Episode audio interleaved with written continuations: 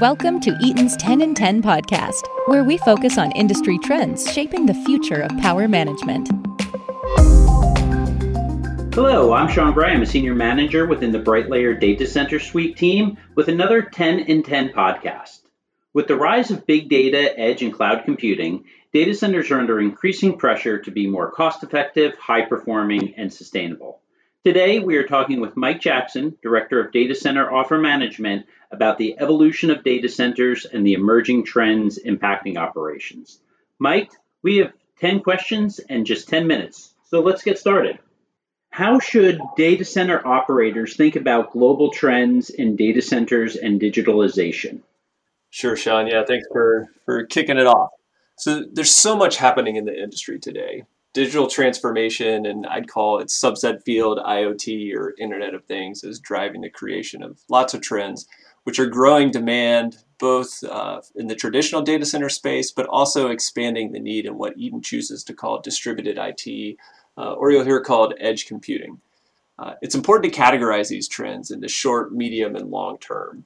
Uh, and for a couple reasons. One, we want to make sure that we can solve the most immediate problems that's facing a data center organization.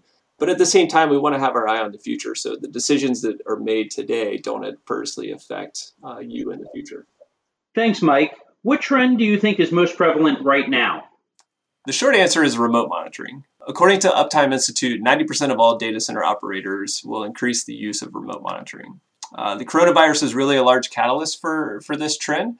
Uh, the stay at home orders were issued, and operators were trying to figure out how do they keep their teams safe? How do they comply with these government mandates, all while trying to keep their businesses running, especially those essential industries like healthcare, finance, education, even uh, grocery providers?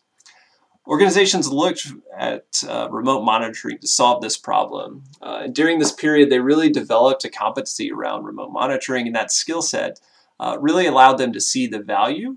Um, and as they moved it deeper into their organization, they started expanding its use into either new sets of infrastructure, expanded locations, or they start deploying new technologies like edge computing. You can't go anywhere in IT or the data center space without hearing about cloud.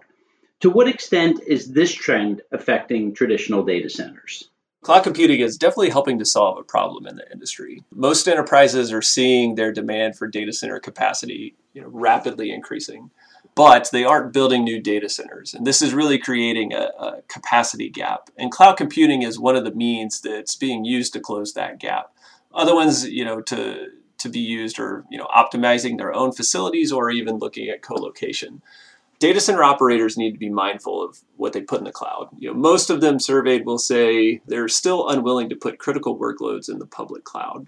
Um, however, with that being said, operators are moving workloads so now they need to be able to not only manage power, space, and cooling inside their own facilities, but they have to add portfolio management as a skill set that'll help them to evaluate when and how to manage what they actually move to a public cloud. This includes factoring in things like time, cost, uh, what additional requirements need to be met in order to manage their data center economics. Thanks for that answer, Mike. Where do micro data centers, another emerging trend, fit into this equation? I've recently read that they're growing at about 20% a year. They're another solution to the capacity problem. Micro data centers can be deployed extremely quickly. Um, they can be delivered on site, virtually uh, complete, and ready to, to spin up. So they're a very quick way to add infrastructure. Again, this is helping data center operators look at how they bridge that gap of, you know, they might not have the capacity they need today, and they're trying to evaluate solutions uh, around moving things to the cloud or managing what they have inside their own data center infrastructure.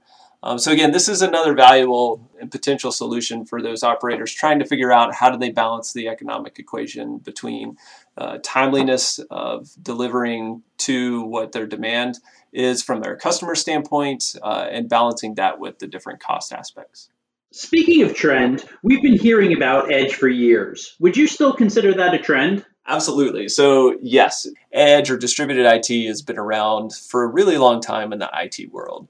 Uh, but still, you know, some 58% of companies are expected to, to really significantly increase their spend in edge computing.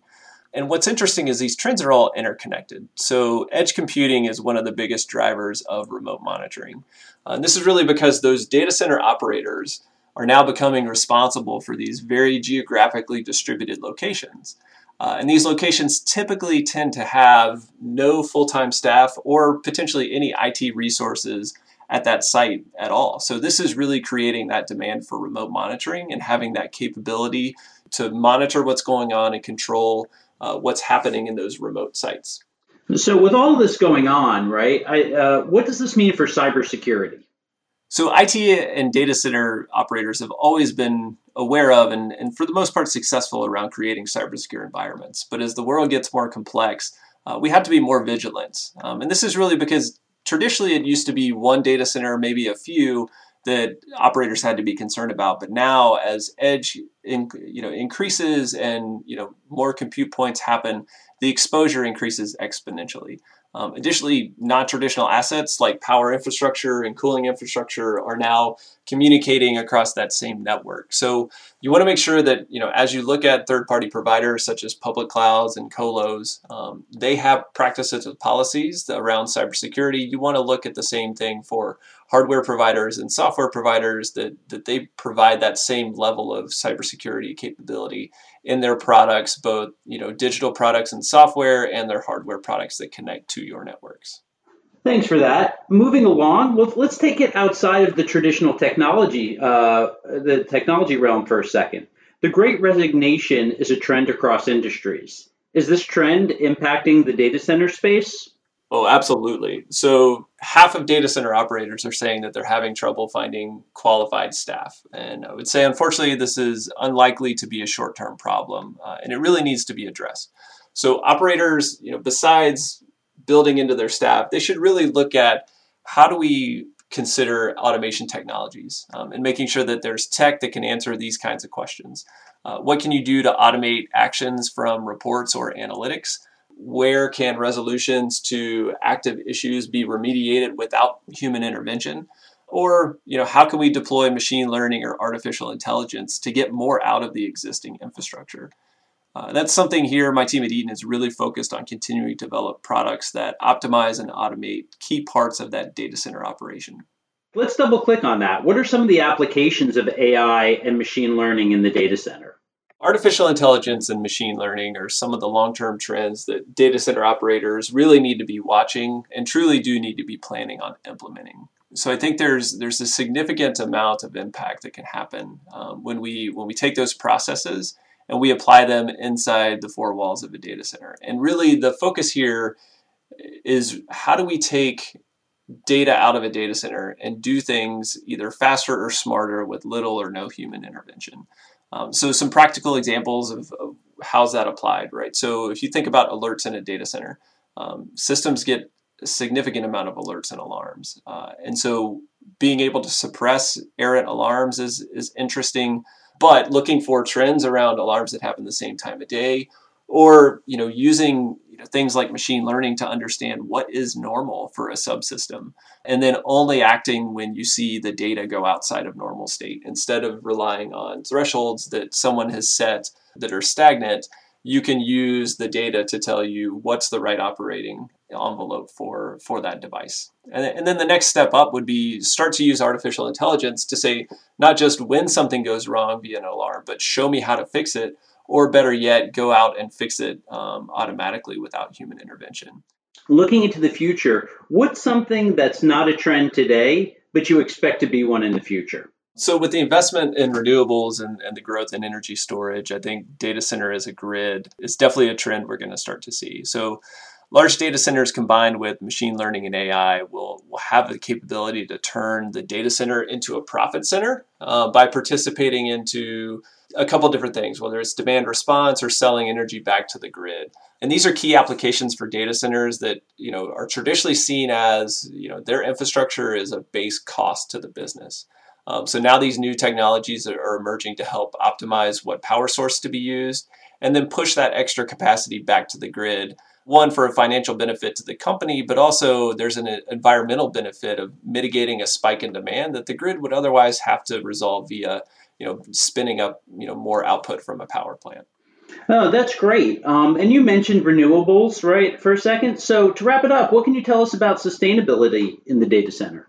I really think based on you know investments and acquisitions and valuations, um, companies and brands need to understand that they have to do more around sustainability. So some of the key things that we're seeing play out in the data center space. Uh, we absolutely need to move into and then beyond just reducing consumption and buying credits on the market to really moving to how do we use renewable resources and how do we actually manage source based on what natural resources are available. Uh, two other big pieces. One is, you know, there's a lot of tech that is allowing us to not need it to be cooled as far. So servers that could potentially operate at say 90 degrees instead of 70 degrees Fahrenheit, or you know 32 degrees instead of 21 Celsius, um, or it can even be operated outside uh, or in less temperature controlled environments. Uh, and the other big piece is really optimizing inside their own walls. Cooling is a huge cost and drives significant environmental impact for data centers. Um, so new technologies like immersion cooling or direct to chip cooling uh, are gaining traction in the market, and they provide a pretty significant performance gains um, from a cooling perspective. Uh, versus you know what we've seen with traditional air cooling, and, and so it lets operators also get more out of the building envelope that they already have. So again, sustaining the need to to use what they have to do more versus building another data center. So all those factors are moving data centers to becoming more sustainable and really limiting their consumption of resources. Thanks for joining us today, Mike. This was great. If you'd like to learn more about optimizing your data center for the digital future, visit eaton.com forward slash bright layer data centers.